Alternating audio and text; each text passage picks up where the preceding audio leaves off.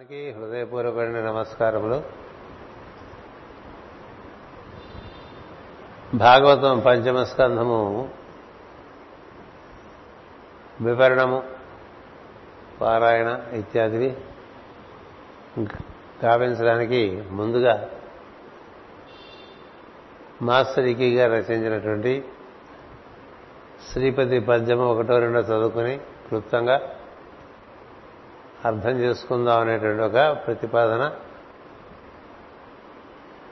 మన జరిగినటువంటి మాస్టర్ ఈకే గారి పుట్టినరోజు నాడు చేసుకోవటం జరిగింది. అందుచేత రెండు భావాలు మాస్టర్ గారికి తోచినవి పద్య రూపంలో అందించినవి మీకు తెలిపి ఆ తర్వాత భాగవతంలోకి ప్రవేశించేద్దాం. ముసరసు కోటి పూర్ణిమలు మూగి ఒకే పని చిక్క చిక్కనై వెసమెసగొన్న ఆ తరపి వెన్నెల ముద్దలు దిద్దినట్లు. ఈ పద్యంలో ఏంటంటే వెంకటేశ్వర స్వామికి ఏర్పరిచినటువంటి ఊర్ధపుండ్రములు ఉంటాయి కదా, అందులో చాలా రకాలైనటువంటి పరిమళ ద్రవ్యములు, పరిశుద్ధ ద్రవ్యములు, పవిత్రమైన ద్రవ్యములు కలిపి వాటిని నూరి ఒక చక్కగా ముద్దగా చేసి అది స్వామికి ఊర్ధ్వపుండములుగా దిద్దుతారు. అవి బాగా ప్రధానంగా మనకి ఆయన ముఖమునందు కళ్ళకు కొట్టినట్టుగా గోచరిస్తుంటాయి. అంచేత వాటికి తోడుగా ఒక చిన్న చిరునవ్వు ఉంటుంది స్వామి ముఖంలో. ఆ చిన్న చిరునవ్వు కన్నా కూడా ఈ ఊర్ధ్వపుండములు బాగా ఆక్రమించి ముఖాన్నంతా మనకి ఎక్కువగా దాని యొక్క ఆ పుండ్రముల యొక్క దర్శనమే జరుగుతుంది. అందుచేతి అంచేత ముసురుచు కోటి పూర్ణములు మూగి ఒకే పరి చక్క చిక్కనయ్యి, అంటే బాగా ఒక కోటి పూర్ణిమలు కలిస్తే ఎంతటి తెల్ల కాంతి ఉంటుందో, దీంట్లో అందులో కస్తూరి ఉంటుంది, కర్పూరం ఉంటుంది, ప్రధానంగా కస్తూరి చందనం రకరకాలుగా ఉండేటువంటి సుప బాగా సుగంధాన్ని ఇచ్చేటువంటి ద్రవ్యములు, చాలా పవిత్రీకరించే ద్రవ్యములు. కర్పూరం అంటే అది చాలా పవిత్రీకరిస్తుంది.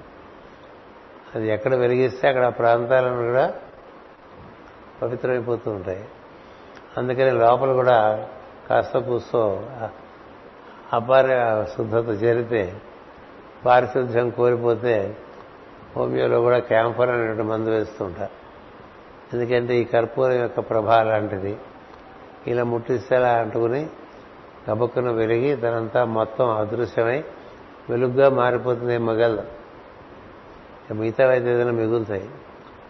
అలాంటి పదార్థం ఆధారంగా అనేక సుగంధ ద్రవ్యాలతో ఈ ఊర్ధపుండములకు సంబంధించినటువంటి ముద్ద తయారు చేస్తారు. అవి ఎట్లా ఉంటాయంటే చాలా కోటి పూర్ణములు ముసిరితే ఎట్లా ఉంటుందో, మూగి ఒకే ఒకే పని చిక్క చిక్కనే బాగా చిక్కని మెసమెసగొన్న ఆ తెరపి ఆ విధంగా వెన్నెల వెన్నెల ముద్దలు దిద్దినట్లు నీ ముసిముసి నభిమోమునకు ముద్దులు కూర్చడి ఊర్ధ్వపుండ్రములు. అంటే ఈ ఊర్ధ్వపుండ్రములు నీ ముసిముసి నవ్వులకు చాలా ముద్దు కూర్చున్నాయని మాస్టర్ గారి యొక్క భావన. అలా కలిగిందని భావన. అంచేత ఆ ఊర్ధ్వపుండ్రముల కాంతి నా హృదయ వేదన పాపడు కాక శ్రీపతి. మనకి మనసులో రకరకాలుగా ఏవో దేశము, కాలము, పరిస్థితులు, వాటిని బట్టి అనేక అనేక భావాలు ఏర్పడుతుంటాయి కదా. ఆ భావాలకి స్వామి యొక్క ఊర్ధ్వపుండ్రముల యొక్క దర్శనం బాగా చేయగలిగి దాంతోపాటు ఆయన ముఖం మీద నుండి చిరునవ్వు గడగా కనుక చూడగలిగితే హృదయ వేదన అంతా కూడా పోతుంది కదా శ్రీపతి అనే ఒక పద్యం.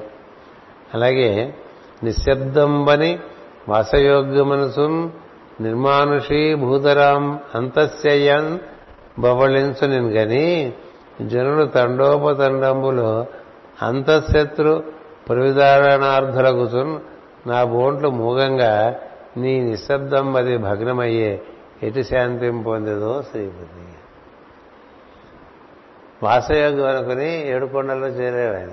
ఏడుకొండలు చాలా అత్యంత వైభవంతో కూడినవి, అత్యంత పవిత్రమైనటువంటివి. వాటి యొక్క ప్రభావము వర్ణించి వర్ణించి వర్ణించి ఇంకా వర్ణించలేమని వదిలేశారు కవులు కూడా.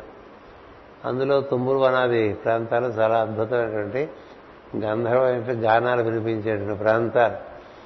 ఒక స్వామి ఉండేటువంటి ఒక దేవాలయమే కాట కాక అటుపక్క పాప వినాశనం వరకు ఇటుపక్క తిరుమల తిరుపతి తిరుపతి వరకు ఉండేటువంటి కొండలన్నింటిలో అనేక అనేకటువంటి దివ్యమైన విషయములు కూడి ఉన్నాయి. అలాగే మూడు వేల ఔషధములతో కూడి ఉన్నటువంటి పర్వత శ్రేణిది. మనకి హిమాలయంలో నాలుగు వేల ఔషధ ఔషధం దొరుకుతూ ఉంటే ఒక్క శ్రీశైల మన తిరుపతి కొండల్లో మూడు వేల ఔషధములు దొరుకుతాయని చెప్పి పెద్దలు చెప్తారు. అందుకని ఆ కొండలన్నీ మనం పర్యటించడమే చాలు, చాలా మనకి చక్కని ఆరోగ్యం కలుగుతూ ఉంటుంది అన్నమాట, లోపల కొంత ప్రశాంతత కలుగుతూ ఉంటుంది.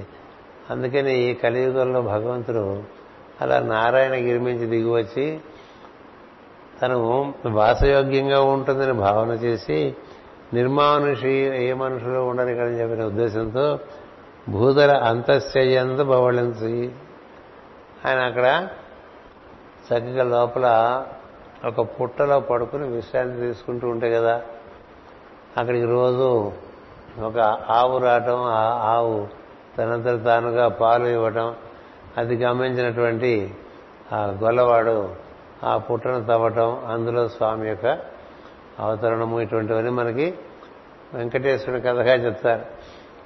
అంతలా దాక్కున్నావు నువ్వు వాసయోగ్యం అని నిశ్శబ్దంగా ఉంటుందని వాస నిశ్శబ్దం అని వాసయోగ్య మనసు నిర్మానుషి మనుషుల వరకు తిరగని చోట్ల అనమాట.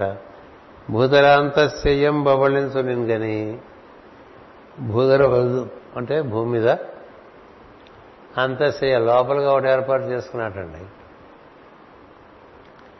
అక్కడికే వచ్చేస్తున్నారండి జనాలని తండోపతండాలుగా కదా.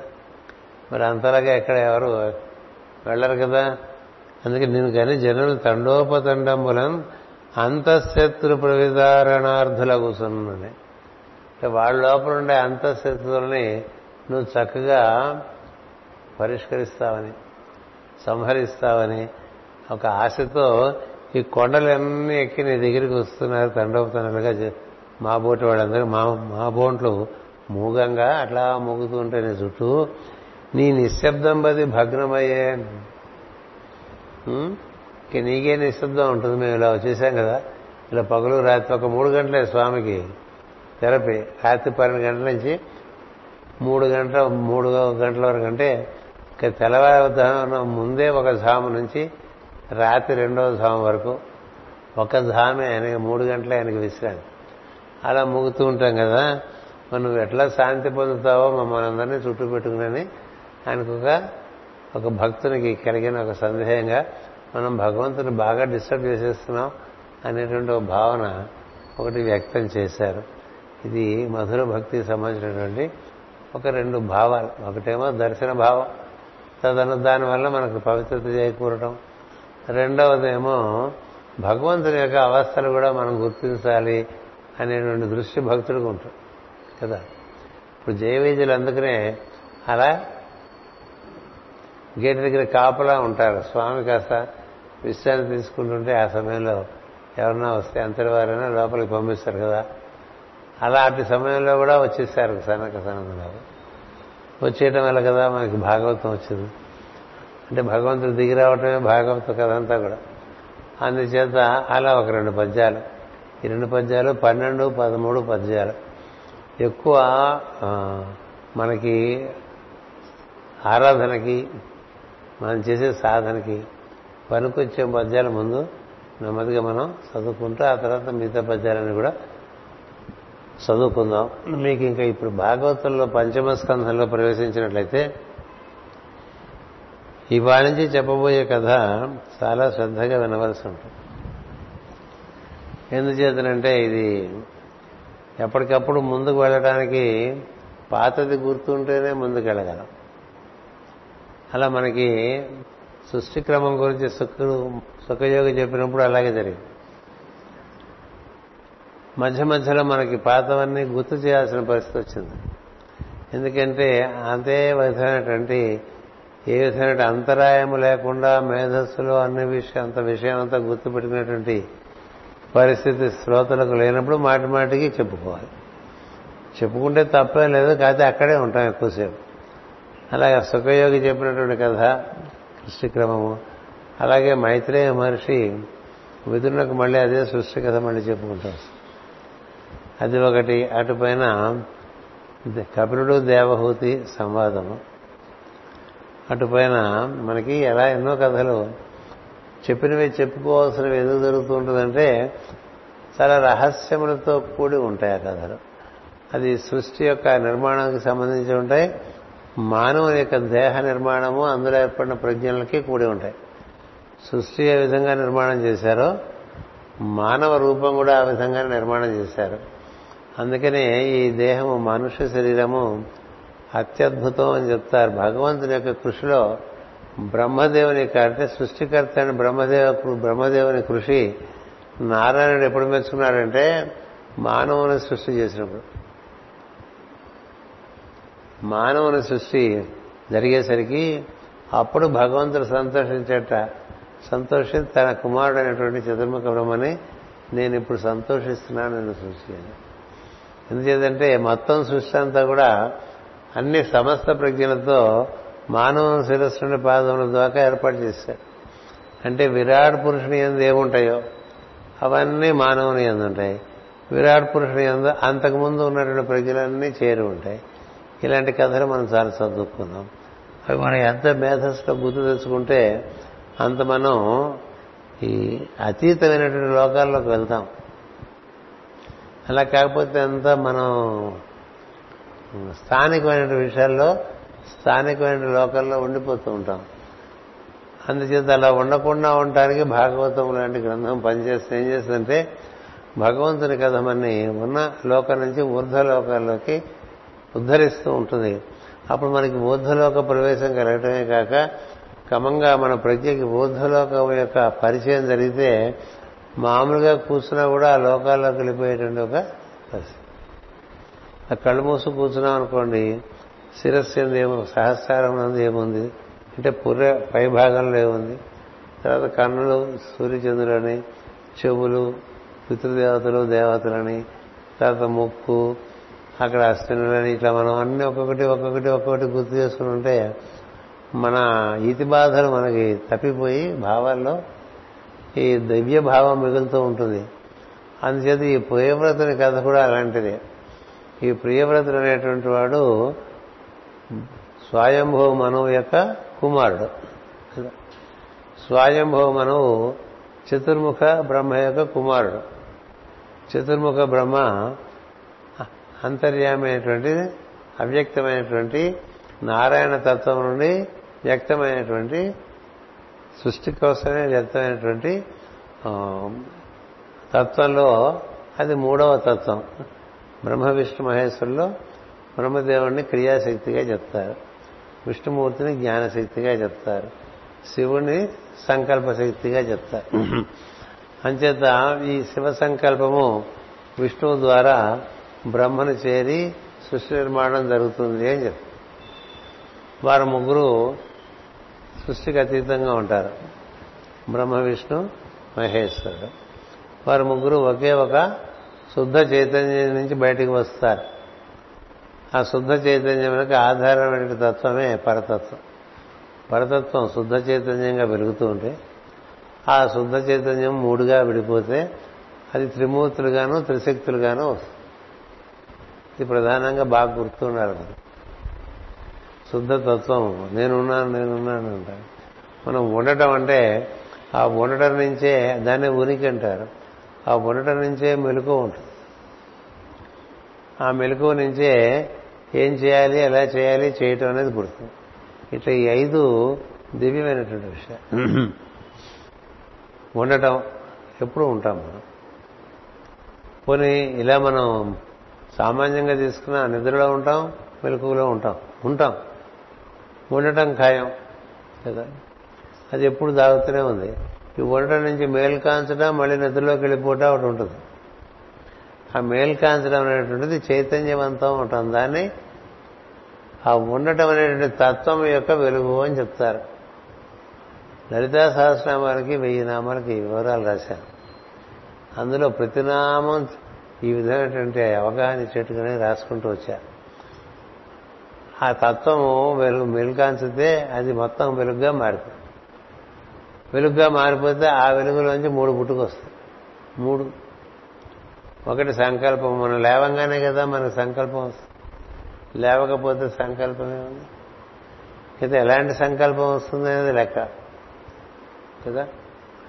అందుకనే నా సంకల్పము శివ సంకల్పముగా కానీ ప్రార్థన చేసుకుంటాం. తన్మే మన శివ సంకల్పమస్తు అంటాం. ఏం చేద్దంటే మనకు వచ్చే సంకల్పములు దైవపరమైన సంకల్పములు అయితే మన రోజంతా సవ్యంగా సాగిపోతుంది.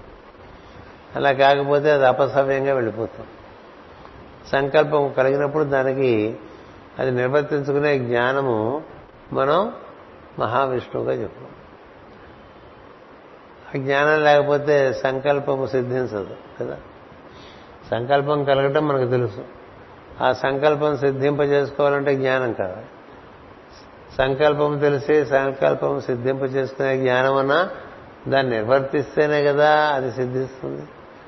అందుకని మూడవది దాన్ని నిర్వర్తించేదాన్ని క్రియాశక్తి అంటారు. అంచేది శివుని సంకల్పము విష్ణువు ద్వారా చతుర్ముఖ బ్రహ్మ నుండి వ్యక్తమవుతూ ఉంటుంది. ఇది పద్ధతి. అందుకని మనకు ప్రధానంగా ఐదు తత్వములు మనలో దివ్యమై ఉంటాయి. అవి సృష్టిలోకి దిగవు, సృష్టికి ఆధారంగా ఉంటాయి. సృష్టికి ఆధారంగా ఉండే పంచబ్రహ్మ స్వరూపుణి అని చెప్పి అమ్మవారిని అంటూ ఉంటారు. ఏమిటంటే ఉండటం, చైతన్యవంతం అవటం, సంకల్పం కలగటం, దాన్ని నిర్వర్తించే తీరు తెలుసుకోవటం, అలా నిర్వర్తిస్తూ ఉంటాం. అవి ఐదు. ఈ ఐదు ఈ ముగ్గురు ఈ ముగ్గురు పైన ఉంటారు. వాళ్ళకు పైన ఈ నరనారీశ్వరులనండి, లేకపోతే అర్ధనారీశ్వరులనండి, ప్రకృతి పురుషులనండి. వాళ్ళు ఆ ఐదో సెట్టు. వీళ్ళ నుంచి ఏర్పడేది ఏడు లోకముల సృష్టి. ఏడు లోకముల సృష్టి ఏడు లోకముల సృష్టి ఆ మూడు తత్వములు కలిపితే పది. అందుకని అనగనగా ఒక రాజు, ఆ రాజుగారికి పది మంది కుమారులు అంటూ ఉంటారు. అందులో ముగ్గురు సన్యాసం పూసుకున్నారంటారు. ఒక రాజుగారికి పది మంది కొడుకులు, అందులో ముగ్గురు సన్యాసం పూసుకున్నారు. ఏడుగురు సంసారంలోకి దిగారంటే ఏంటి, వాళ్ళ నాన్నలాగా వాళ్ళు పనిచేయడం మొదలుపెట్టారు. మిగతా వాళ్ళు వాళ్ళ నాన్న పనే వాళ్ళ నాన్నలాగా కాకుండా ఇంకో రకంగా చేస్తుంటారు. ఇప్పుడు సృష్టి ప్రారంభంలో సనక సనందు అలాగే వచ్చి కార్యక్రమం చేసేసి వెళ్ళిపోయారు కదా. నారదుడు కూడా ప్రజాపతిగా పుట్టినా నాకు ఈ పని వద్దని వెళ్ళిపోయి ఆయన కూడా మానసపుత్రుల్లో ఒకరిగా చేరిపోయారు. ఇలా కొంతమంది సృష్టి కార్య నిర్వర్తనలో తండ్రి కార్యమే కానీ తండ్రి అనుసరించిన మార్గంలో ఈ ప్రజాపత్యం వహించాలంటే సద్ధారం కరటం, అన్ని స్థిరం చేయటం, వైభవం చూపించడం అనేటువంటివి వీళ్ళు చేస్తుంటే వీళ్ళకి తోడ్పాటు గావించే వాళ్ళుగా కొంతమంది. అందుకని ఇప్పుడు మనకి ఈ కథలో మరి పురంజన ఈ ప్రియవ్రతుని కథ వచ్చేసరికి ఒకసారి బాగా మనలో ఆ ప్రియవ్రతుని దర్శనం చేసుకోవాలి మనం. లేకపోతే ప్రియవ్రతుని కథ మనకి వృధా అయిపోతుంది. పృథు చక్రవర్తి కథ కూడా అలాగే చెప్పుకున్నాం కదా. ధృవుని కథ చెప్పినప్పుడు కూడా మనలో ఏ విధంగా ధ్రువములు ఏర్పడతాయో, ధ్రువుడు అనే ఆయనకి భార్య భ్రమి అనేటువంటి ఏర్పడటం వల్ల ఆమె గున్ గిరగిర గిరగిర ఆ ఇరుసు ఉత్తర ధ్రువం నుండి దక్షిణ ధ్రువం వరకు ఏర్పడిన ఉరుసు తిరుగుతూ ఉంటే ఈ చోట్లో ఉండేటువంటి అనేక అనేటువంటి అణువులు రూపుగట్టుకుని ఏడు ఆవరణలతో భూమి ఏర్పడుతుంది భ్రమణం చేత. అలా ఏడు ఆవరణలతో ఏర్పడిన భూమి మనం చూస్తూ ఉన్నాం. ఇది మనకు కనిపించే భూమిని మాత్రం జంబూ ద్వీపం అంటారు. మొత్తం భూమి దీని చుట్టూ ఇంకా ఆరు పొరల్లో ఉంది. ఇది కాక అవి చెప్పుకుంటాం. అందుచేత మీరు చాలా అప్రమత్తంగా మీరు కానీ ఇలా ఈ కెమెరాలోంచి దూర శ్రవణం చేస్తున్నవారు, దూరదర్శనం చేస్తున్నవారు కానీ ఇది బాగా ధారణ చేసుకోవాలి. చేసుకుంటే మానవుని యందు సృష్టిని దర్శనం చేయాలి, మానవుని యందు బ్రహ్మాండాన్ని దర్శనం చేయాలి. అలా దర్శనం చేస్తే మన పీత జీవితాలన్నీ పోతాయి. పీత జీవితాలంటే ప్రతిదానికి భయపడి ఏ ఏ రంధ్రంలో దూరిపోదాం అనుకుంటూ ఉంటాం కదా కదా మనం కనుక సముద్రం ఒడ్డుకి వెళ్తే మనం రాగానే పీతలన్నీ గవబాటు ఇటు చెలా చెదరుగా పరిగెడితే అట్టదిట్టంగా ఏదో కన్నం చూసుకు వెళ్ళిపోతూ ఉంటాయి మన బతుకులు అంతే. అలా కాకుండా ఉండాలంటే మన లోపల ఎంత ఉందో తెలుస్తుందంట. అలాగే భూమికి బయట ఏడు పొరలు ఉంటే లోపల ఏడు పొరలు ఉన్నాయండి. అవన్నీ ఈ స్కంధంలో వివరిస్తారు. అది ఇలా ఉంటాయని ఎవరికి తెలుసు చెప్పండి? భాగవతంలోనే పంచమ స్కంధంలో ఇచ్చారు. ఇస్తే నేర్చుకుని తెలుసుకున్న వాళ్ళు ఎవరు? దీన్ని ఎక్కువగా ప్రాచుర్యంలోకి తెచ్చిన వాళ్ళు ఎవరు లేరు. ఏదో కథ మనలాంటి కథ. ఆయనకి పది మంది పుట్టారు, ముగ్గురు సన్యాసులు అయిపోయారు, ఏడుగురు రాజ్యాలు పాలించారు, వాళ్ళకి మళ్ళీ పుట్టారు, మళ్ళీ వాళ్ళకి పుట్టారు, వెళ్ళిపోతూ ఉంటాం. అలా వెళ్లకుండా మనకు అన్వయం చేసుకుంటూ వెళ్ళామనుకోండి, దాన్నే ఏమంటారంటే న్యాస విద్య అంటారు. పిండాండ బ్రహ్మాండ సమన్వయము అంటారు. అంటే బ్రహ్మాండం అంటే సృష్టి అంతా, పిండాండం అంటే micro and macro cosmos correspondence అనమాట. The science of correspondence between micro cosmos and micro cosmos. ఇది జ్ఞానం. దీనివల్ల మనిషికి ఏంటంటే తన యొక్క నిర్వచనం తనకు ఉంటుందే అది పేలిపోతుంది. అది చాలా అవిద్యతో కూడి చాలా అధ్వానంగా తనని తాను నిర్వర్తించుకుంటూ ఉంటాడు మానవుడు. తాను భగవంతుని యొక్క ప్రతిమని, భగవంతుని యొక్క కుమారుడు అనేటువంటి ఒక అత్య అత్య అతి ఉన్నతమైనటువంటి తన స్థితి తనకు గుర్తు లేకుండా అయిపోయాడు కదా. ప్రతివాడు నేను దైవకుమారుడిని అనేటువంటి భావనలో ఉండలేడుగా. ఎందుకు ఉండలేడంటే తన గురించిన నిర్వచనం తద్భిన్నంగా ఇచ్చుకోవటం వల్ల. అందుకని ఇలాంటి కథలు చదువుకున్నప్పుడు మన లోపల ఎంత ఉంది, మన బయట ఎంత ఉంది అని చేత ధ్రువోపాఖ్యానము, ఉత్తాన పాదుడు, అతని కుమారుడు ధృవుడు, ధృవుడు కుమారుడు ప్రాచీన బరిహి, వీళ్ళంతా వస్తారు కదా. అది మనకి ఏది జితాసుడు, విజితాసుడు, ఆ తర్వాత ప్రాచీన బరిహి, ప్రచేతసులు, వీళ్ళందరూ ఒక రకమైన ప్రజ్ఞలుగా వచ్చే రూపాలు ఈ భూమి భూమి అందరి అంశములుగా ఏర్పడి ఉంటే అందులోకి జీవప్రజ్ఞ పరిపూర్ణంగా దిగే కథ మంది. ఇప్పుడు మన యందు అహంకార వ్యూహం ఒకటి ఉంటుంది, బుద్ధి వ్యూహం ఉంటుంది, మనోవ్యూహం ఉంటుంది, ఇంద్రియముల వ్యూహం ఉంటుంది, ఈ శరీర వ్యూహం ఉంటుంది. ఇదంతా సప్త ధాతువులతో ఏర్పడినటువంటి వ్యూహం. ఏడు పొరలు ఏడు ధాతువులుగా మనలో ఏర్పరిచి ఉంచుతాయి. అవి ఏడు కేంద్రాలుగా ఉంటాయి. ఈ ఏడు కేంద్రాల్లోకి ఎవడు దిగొచ్చాడు? జీవుడే దిగొచ్చాడు. ఏర్పరిస్తే కదా దిగొచ్చారు, ఏర్పరచకపోతే ఎట్లా దిగొస్తారు? ఏడు కక్షల భావన ఒకటి ఏర్పాటు చేసి అందులోకి దింపారండి ఒకే జీవుని. ఏడు లోకాలు శిరస్సు నుంచి మూలాధారం వరకు ఏర్పాటు చేసి, అలా ఉపరితనంలో ఏడు లోకాలు, అక్కడి నుంచి ఏడు అధోలోకాలు, అతల వితల సుతల తలాతల మహాతల రసాతల పాతాల ఇది చెప్తూ ఉంటాం కదా, వస్తాయిలేండి అవన్నీ. అవి ఏడు లోకాలు, లోపల ఏడు బయట ఏడు. ఈ మతంలోకి మనమే దిగుతున్నాం కదా. కాలి వేలికి చీమ కుట్టినా దోమ కుట్టినా మనకు తెలుస్తుందంటే అంతవరకు మనం వ్యాప్తి చెందున్నాంగా. అలాగే నెత్తి మీద ఈగ వాలినా మనకు తెలుస్తుందిగా. నఖ శిఖ పర్యంతం అంటూ ఉంటాం కదా, అంటే కాలిగోటు నుంచి పైన ఉండేటువంటి శిఖ వరకు మొత్తం మనమే వ్యాప్తి చెంది జీవుడు ఉన్నాం. కానీ ఈ ఉన్న జీవుడికి ఈ వ్యూహాలన్నీ ఏర్పాటు చేసినటువంటి కథ అంతా ఉత్తానపాదుడు సంతానం కథ. ఈ ఉత్తానపాదుడు స్వయంభూమను కుమారుడే, మొదటి కుమారుడు. స్వయంభూమన యొక్క రెండవ కుమారుడు ప్రియవ్రతుడు. అంటే అలా ఏర్పాటు చేసిన దాకా అందులోకి దిగి వచ్చినటువంటి జీవుడు అనమాట. అందులో దిగి వచ్చి ఈ వ్యూహాలన్నీ అవగాహన చేసుకుంటూ ఈ సృష్టి వైభవం అంతా చాలా ఆనందంగా రసానుభూతి పొందడం అనేటువంటిది జీవుని యొక్క ప్రయోజనమై ఉన్నది. ఇన్ని ఉన్నాయని తెలిస్తే అన్నింటిలోకి వెళ్ళి అన్నీ చూస్తాం కదా. అక్కడెక్కడో ఊరు బయట ఒక రిసార్ట్ కట్టారంటే వెళ్ళిపోతుంటాం కదా శనేదివారాలు. ఎందుకని? అక్కడికి వెళ్ళి అనుభూతి చెందాలని. అంతేగా.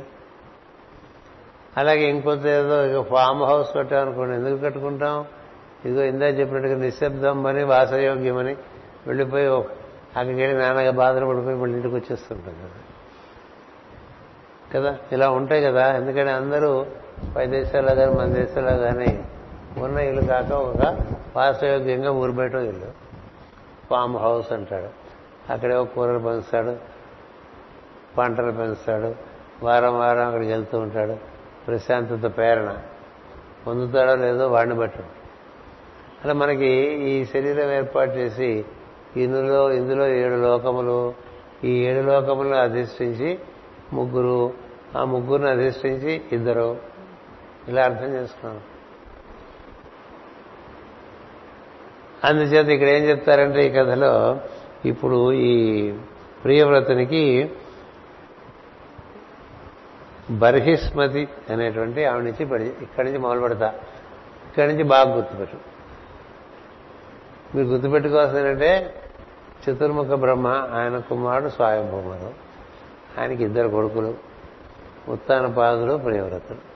ఉత్తాన పాదుడు కదే ధృవుడు, ఆ తర్వాత పృథు చక్రవర్తి, జితాసుడు, విజితాసుడు, ప్రాచీన బరిహి ప్రచేతసులు. అది చతుర్థ స్కంధంతో అది అయిపోతుంది ద్వితీయ భాగంలో. పంచమ స్కంధానికి వచ్చేసరికి అందులోకి దిగి వచ్చే జీవుల కథ. వాళ్ళు ఎందుకు దిగి వస్తున్నారంటే ప్రియమును పొందటానికి, ఆనందం పొందటానికి దిగి వస్తారు. ఆ దిగి వస్తున్నప్పుడే ముందు ఆయన చెప్పారు, ఒరే నువ్వు ఇందులోకి దిగుతున్నావు, ఇది చాలా పెద్ద మాయాబజారు కదా. ప్రపంచం అంటే సృష్టి అంతే మాయాబజారే. అందులోకి దిగుతున్నావు కాబట్టి నిన్ను నీ సహజమైన స్థితి మరవకుండా ఇందులో తిరుగుతుండు, చిక్కుకోవని ఉపదేశం చేశారు ముందే. అందుకనే మనందరికీ ఏడో సంవత్సరంలో ఉపనయనం చేసి కొంచెం బ్రహ్మోపదేశం అని చెప్తారు. నువ్వు బ్రహ్మమే అని ఎవడికి గుర్తుంటుంది? ఏం తెలుస్తుంది? తెలుసుకున్నవాడు అక్కడి నుంచి అడుగులు జాగ్రత్తగా వేసుకెళ్తాడు. విద్య ఉంటే తప్పటడుగులు పడకుండా వెళ్ళిపోతుంది జీవితం, మార్గంలో నడుస్తుంది, గమ్యం చేరుకుంటుంది. విద్య లేకపోతే తప్పటడుగులు వేసుకుని ఎటో పోతుంది. అంచేత ప్రియవ్రతుడికి ముందే చెప్పేశారు. చెప్తే నాకు బాగా తెలుసు, నాకు నాకు స్వతహాగా నాకు స్వతహాగానేది తెలుసు, మీరు చెప్పడం వల్ల ఇంకొంచెం దృఢమైంది. ఇప్పుడు నేను నా కార్యక్రమం మొదలు పెడతానని మొదలుపెట్టాడు. మొదలు పెట్టాలంటే మరి కార్యక్రమం స్నాతక వ్రతం చేసుకునే బ్రహ్మచారి ఏ విధంగా వివాహం చేసుకుంటాడు? వెంటనే ప్రజాపతి విశ్వకర్మ గారు వచ్చారు. ఈ విశ్వకర్మ అంటే గుర్తుపెట్టుకోండి, మనలో ఉండే నిర్వర్తింపజేసేటువంటి ప్రాణస్పందన, అది కారణంగా జరిగేటువంటి ఉచ్ఛ్వాస నిశ్వాసం. అంటే జీవుడికి ప్రాణం ఆధారం లేకుండా శరీరంలో ప్రవేశించలేడు. It is that simple. ప్రాణం పోయిందనుకోండి జీవుడి నుంచి కదా. అందుకని మామగారు ఎవడంటే ఈ దేహ సంబంధం కల్పించడానికి ఒక పుత్రికని ఇవ్వాలి కదా మామగారు. ఎలాంటి పుత్రికని ఇచ్చేవయ్యా బాబు అనుకుంటూ ఉంటాం కదా. చాలా మంచి పుత్రికని ఇచ్చాడు మా మామగారు, నాకు భార్యగా అనుకునేవాళ్ళు ఉంటారు. ఇలాంటి పిల్లల్ని ఇచ్చాడు నాకు అనుకునేవాళ్ళు ఉంటారు. కానీ ఇది దివ్యమైనటువంటి కథ కాబట్టి ఈ బర్హిష్మతి అనేవాడిని ఈ విశ్వకర్మ అనేటువంటి ప్రజాపతి తన కుమార్తెను వివాహంగా వివాహానికి అందించాడని చెప్పడంలో ఉండే రహస్యం తెలుసుకోవాలి. ఏమిటంటే జీవునికి ప్రాణంతోడు దేహంలో ఉంటాను. అందుకని ప్రాణస్వరూపుడైన ప్రణవము దైవమైతే దానికి స్పందనాత్మకమైన స్థితి విశ్వకర్మ అంటారు. ఎందుకంటే అది కేంద్రం నుంచి పరిధికి, పరిధి నుంచి కేంద్రానికి ఇట్లా విచ్చుకోలు ముడుచుకోలు విచ్చుకోలు ముడుచుకోలుగా పనిచేస్తూ ఉంటుంది.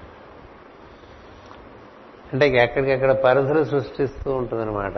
అది స్పందనంగా వచ్చి ఆ స్పందనం ప్రాణము స్పందనంగా దిగి వచ్చి హృదయం నుంచి మనసు, ఇంద్రియములకు, కర్మేంద్రియములు, జ్ఞానేంద్రియములు అన్నింటినీ నిర్వర్తింపజేసేటువంటి ప్రజ్ఞ, వాటన్నిటిలోకి వ్యాప్తి చెందేటువంటిది బర్హిష్మతి.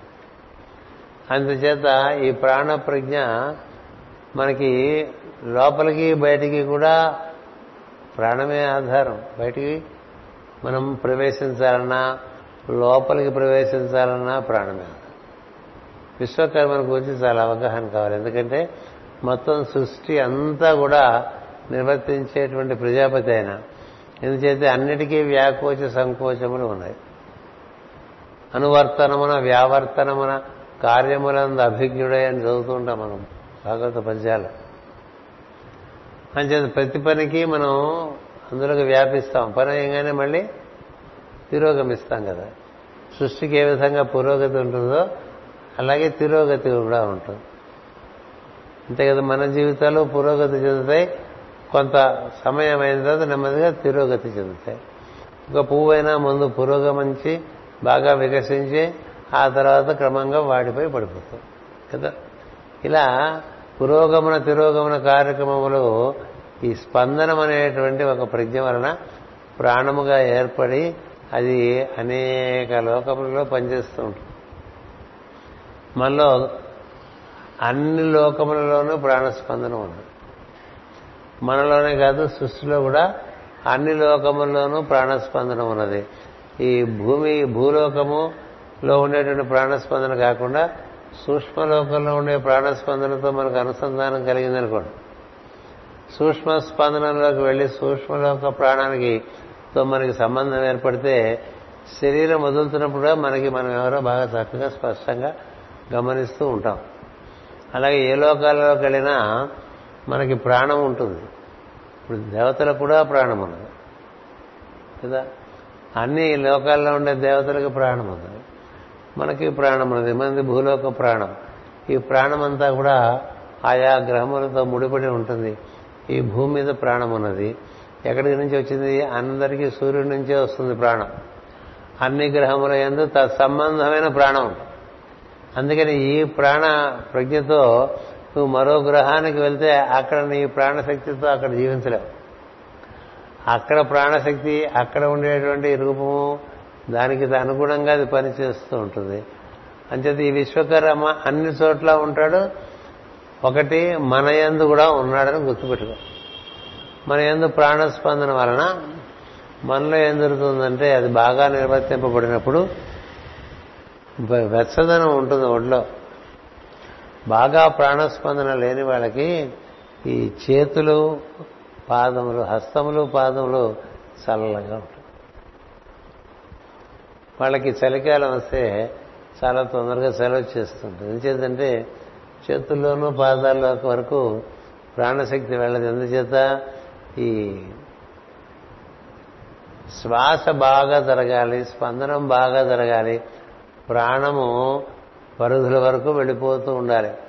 మనకి బాగా వయసు వస్తున్న కొద్దీ ఈ ప్రాణం యొక్క బలము తగ్గుతూ ఉండటం చేత పాదాల వరకు ప్రాణం వెళ్ళక పాదాల్లో స్పర్శ తగ్గుతూ ఉంటుంది, పాదాల్లో నీరు చేరుతూ ఉంటుంది కదా.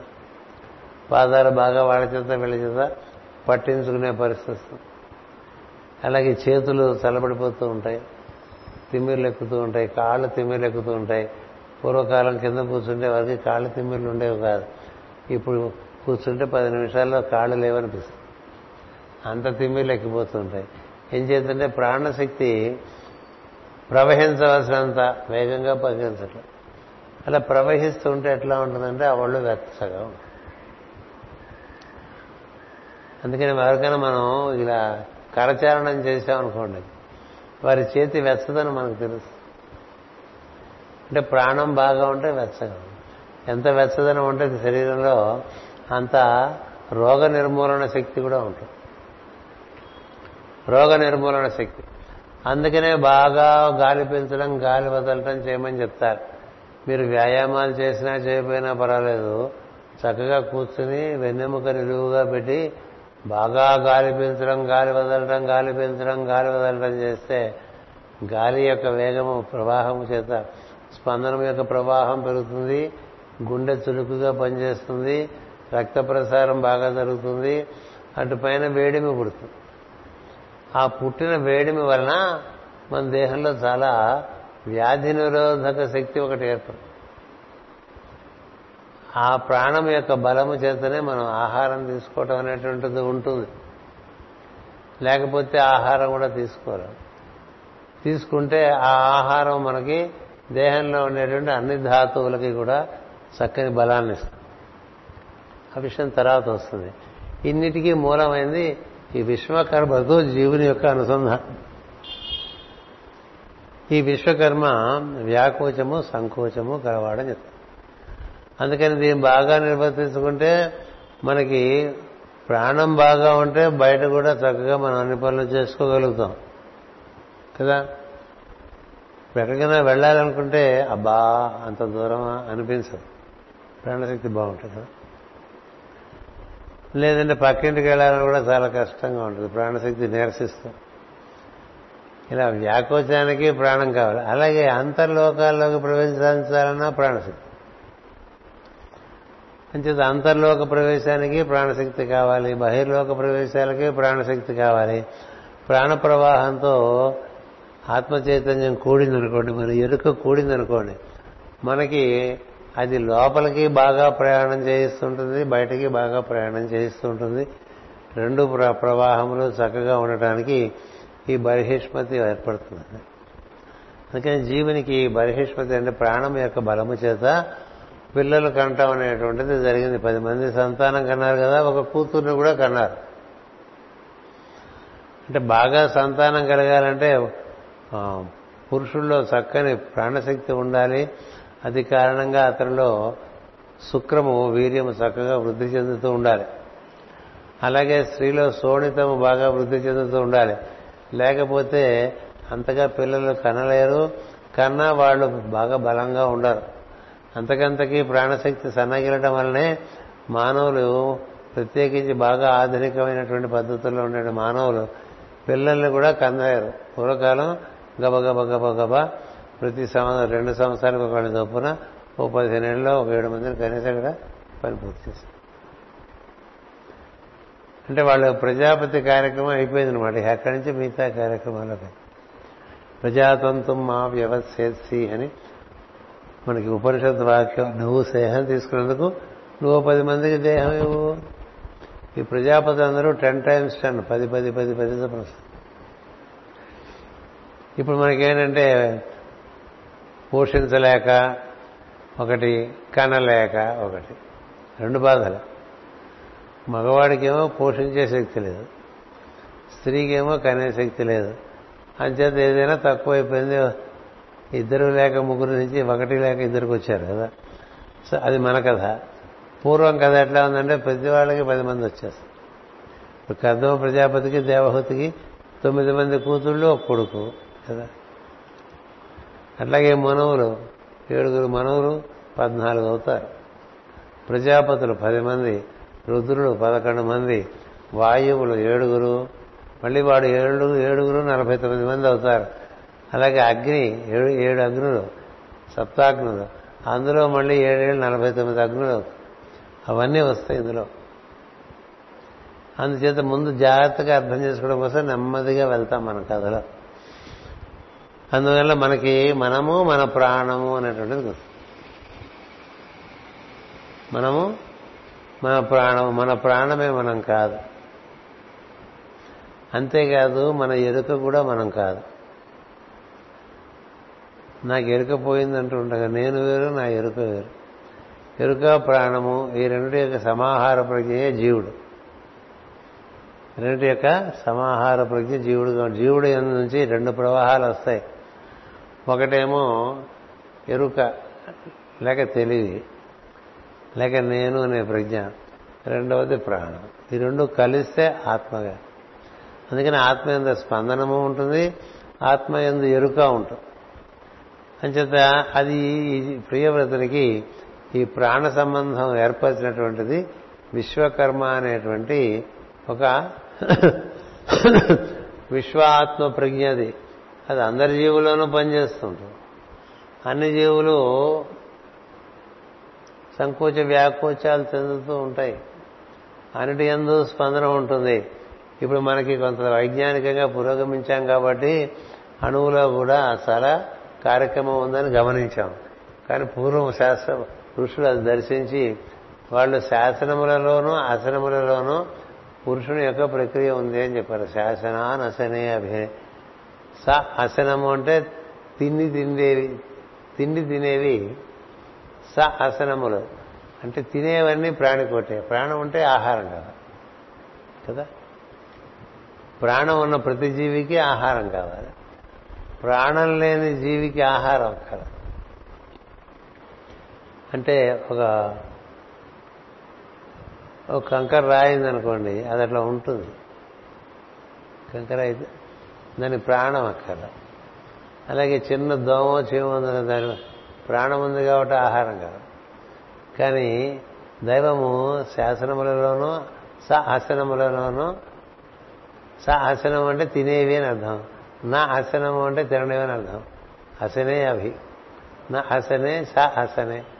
అందుకని అందుకని బాగా మహాసన అంటూ ఉంటారు అమ్మవారిని, బాగా తినేస్తుందని. సృష్టినే తినేయగలదు అమ్మవారు. అంచేత ఈ తినేవి తినేవాటికి తిననివి రెండింటిలో కూడా అంతఃస్పందన బహిస్పందన అలా ఉంటాయి. అందుకనే మనకు ఒక అణువు తీసుకుంటే అందులో ఒక ప్రోటాన్ ఒకటి స్టేబుల్గా ఉంటే ఎలక్ట్రాను న్యూట్రాను అవన్నీ బాగా కదలికలు కలిగి ఉంటూ ఉంటాయి. ఇలా మనకి ఈ అణువు గురించి తెలుసుకోవడం జరిగింది. కానీ అణువులో కూడా చైతన్యం ఉన్నదని మన పెద్దలు చెప్పారు. సరే, అదంతా కొంచెం పక్క కథ. మన కథలోకి వస్తే వాణిగ్రహణం చేశాడనమాట. పెళ్లి చేసుకున్నాడంటే అర్థం అది జీవుడు దేహం ధరించడానికి ప్రాణం ఆధారంగా దేహంలో ప్రవేశించాడు. సో ఈ బర్హిష్మతి అనేటువంటి ఆవిడ ఈ స్పందనము శ్వాసలోంచి పుట్టినటువంటి ప్రాణము యొక్క వేడిమి, ఆ వేడిమి శరీరం అంతా వ్యాప్తి చెంది ఉంటుంది. ఆ వేడిమే మనకి ప్రాణాగ్ని అంటారు. ఈ ప్రాణాగ్నిని సంతానోత్పత్తికి వాడచ్చు, ఈ ప్రాణాగ్నిని బయట కార్యము నిర్వర్తించడానికి వాడచ్చు, ఈ ప్రాణాగ్నిని మన చైతన్యము నేననేటువంటి ఇరుకగలిగిన మనం దాంతో యోగం చేయాల్సి వస్తుంది. అందుకని ప్రాణము ఎరుక రెండు యోగం చేస్తే ఊర్ధ్వగతికి వెళ్ళిపోతారు. ప్రాణమును ఇతర విషయములకు వినియోగం చేస్తే చుట్టూ మనకి ఒక సృష్టి ఏర్పరచడానికి వీలుపడదు. సంతానం ఏర్పరచాలంటే ప్రాణబలం చేతనే ఏర్పడదు. అదే మనకి శుక్రవీర్యంగా మగవారికి, శోణితంగా ఆడవారికి ఏర్పడి సంతానానికి ఆ వినియోగపడుతుందనమాట. అంచేత ఈ వీర్యశక్తి కూడా ఆ ప్రాణం నుంచే ఏర్పడుతుంది. ఇలా ఈ బర్హిష్మతి అనేటువంటి వాటి కారణంగా పది మంది కుమారుల్ని ప్రియవ్రతుడు కన్నాడండి. ఈ పది మందిలో ముగ్గురు సన్యసించారు అని చెప్పి కదా. అంటే ఈ ముగ్గురు ఎవరో చదువుకుంటాం, ఆ ఏడుగురు ఏం చేశారో చదువుకుంటాం. ఈ ఈ బర్హిష్మతి చేసి వీళ్ళకు కూతురు కూడా పుట్టింది అని చెప్పి ఆ కూతురు పేరు ఊర్జస్వతి అన్నారు. ఊర్జస్వతి అంటే మనలో ఆహారం స్వీకరించగలిగిన బలం. అంటే మనం ఆహారం స్వీకరించడానికి ఈ ప్రజ్ఞ బాగా ఉంటే చాలా ఆహారం తీసుకోగలుగుతాం, లేకపోతే అంత బాగా ఆహారం తీసుకోలేం. మనకి బాల్యావస్థ ఎందు, తర్వాత యవనావస్థ ఎందు, మధ్యావస్థ ఎందు బాగా ఈమె పనిచేస్తుండటం వల్ల ఆహార స్వీకరణ బాగుంటుంది. ఇక వృద్ధాప్యం చేరినప్పటికీ దీని బలం తగ్గిపోతుంటుంది. తగ్గిపోవటం వల్ల, ఆహారం తీసుకోవటం వల్ల, తీసుకోలేకపోవటం వల్ల కూడా ప్రాణం సన్నగిలుతూ ఉంటుంది కదా. అంచేత ఈ ఊర్జస్వతి ఏం చేస్తుందంటే నీలో ఆహారమును లోనికి కొనేటువంటి శక్తి అది. ఇషేత్వా ఊర్జేత్వా వాయవస్థో అపాయవస్థ దేవోవహ సవిత ప్రార్పయతు అని మనకి దాంతో మొదలవుతుంది యజుర్వేదం. అది ఎంత తీసుకుంటే అంత కార్యములను చక్కగా బహిర్కార్యములను అంతఃకార్యములను నిర్వర్తించగలిగినటువంటి శక్తి వస్తుంది. ఈ ఊర్జస్వతి అనేటువంటిది మనకి అక్కడ కంచం పెట్టగానే లోపల చక్కని ఒక ఆసక్తి, అదంతా భుజించాలని, ఇంతేనా ఇంకేమన్నా ఉందా అనేటువంటి ఒక పరిస్థితి కదా. ఇప్పుడు ఘటోత్కచుడు ఉన్నాడు అనుకోండి, ఎంత ఊర్జస్వతి పనిచేయకపోతే అంత లాగేస్తాడు. అలాగే భీముడు ఉన్నాడు అనుకోండి, ఎంత ఊర్జస్వతి అక్కడ పనికి పనిచేస్తుంది. అలాగే మన వారిలో కూడా బాగా తిండి పుష్టి కలిగిన వారు ఉంటారు. వాళ్ళందరిలోనూ ఈ ఊర్జస్వతి బాగా పని ఇష్టమైన విషయం కనబడితే జుర్రేస్తారంటారు చూసారా. ఆ జుర్రేయటం ఆహారం దగ్గర నుంచి జ్ఞానం వరకు కూడా ఉంటుంది. లోపలికి గ్రహించే శక్తి అది, గ్రహించే శక్తి లోపలికి. ఏదైనా లోపలికి చురుకుగా గ్రహిస్తారు కొంతమంది, కొంతమంది మందకోడిగా గ్రహిస్తారు. అది ఆహారం కావచ్చు, అది విషయ విషయములు కావచ్చు, అది దివ్య విషయమైనా కావచ్చు. ఈ ఊర్జస్వతి వల్ల మనకు లోపలికి గ్రహించే శక్తి ఏర్పడు. ఇది కారణంగా తీసుకున్నటువంటి ఆహారము చక్కగా పచనం చేయబడి, ఎందుచేత ప్రాణమునందు వేడి ఉండటం చేత, ప్రాణమునందు వేడిమి వలన ఈ ఊర్జస్వతి అనే శక్తి తోడై తీసుకున్న ఆహారాన్ని చాలా త్వరితగతిని మూడు నాలుగు గంటలు పచనం చేసేస్తుంది. కొంతమంది రాళ్ళు తిని అరిగించుకుంటారంటారు కదా, కొంతమంది ఏం తిన్నా అరగదు కదా. కారణం ఏమి యొక్క వర్తనం మనలో, అది మన బట్టే ఉంటుంది. దేవతలు ఎవరు కూడా సొంతంగా వాళ్ళు మనకు అపకారంగానే ఉపకారంగానే చేయరు, మన బట్టి వాళ్ళు ఉంటారు. నీ మొహమే నీ కద్దల్లో చూపిస్తారు. అందుకే నువ్వు ఇలా ఉన్నారా మార్చుకుంటే బాగుంటుంది అని చేత అలాంటి ఊర్జస్వతిని ఒక ఆవిడ పుట్టుకొచ్చింది. ఇంతవరకు మొన్న మనం చదువుకోవడం జరిగింది.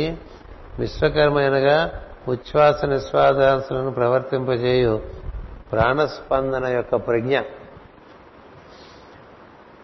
విశ్వకర్మ అనగా ప్రాణమే కదా అని శతపథ బ్రాహ్మణము చెప్పుతున్నది. అతడు ప్రజాపతులలో ఒకడు. అలాంటి వాడు ఈ ప్రజాపతులు కాల నిర్ణయం అని ఇప్పుడు చదవను నేను, ఎందుకంటే వాటిని గురించి వివరిస్తే ఇంకోలో ఇంకో కథలోకి వెళ్ళిపోతాం. ఆ కథ మనకి ప్రజాపతుల కథలో వచ్చింది. వత్సరుడు సంవత్సరుడు, అక్కడి నుంచి అయనములు, అటుపక్క పక్షములు, అటు అటుపైన వారములు, అటుపైన దినములు, అటుపైన దినముల్లో ఘడియలు విఘడియలు, ఇట్లా చిట్ట చివరి కాల విభాగం అత్యంత క్షణం వరకు వచ్చేసాం. అప్పుడు ఆ రోజుల్లో మీనాక్షి గారు పట్టి వేసి కూడా అందరికీ ఇచ్చారు. మనం ఆ పట్టి ఎక్కడో పెట్టేస్తాం. ఇప్పుడు మన మనసులో ఏం గుర్తుండదు, మళ్ళీ అది మొదలు పెట్టాలంటే చాలా కష్టం. అందుకనే జ్ఞానము ఎంత మేధస్సులో ధరించగలిగితే అంత మనకి చురుగ్గా ఉంటుంది మనసు.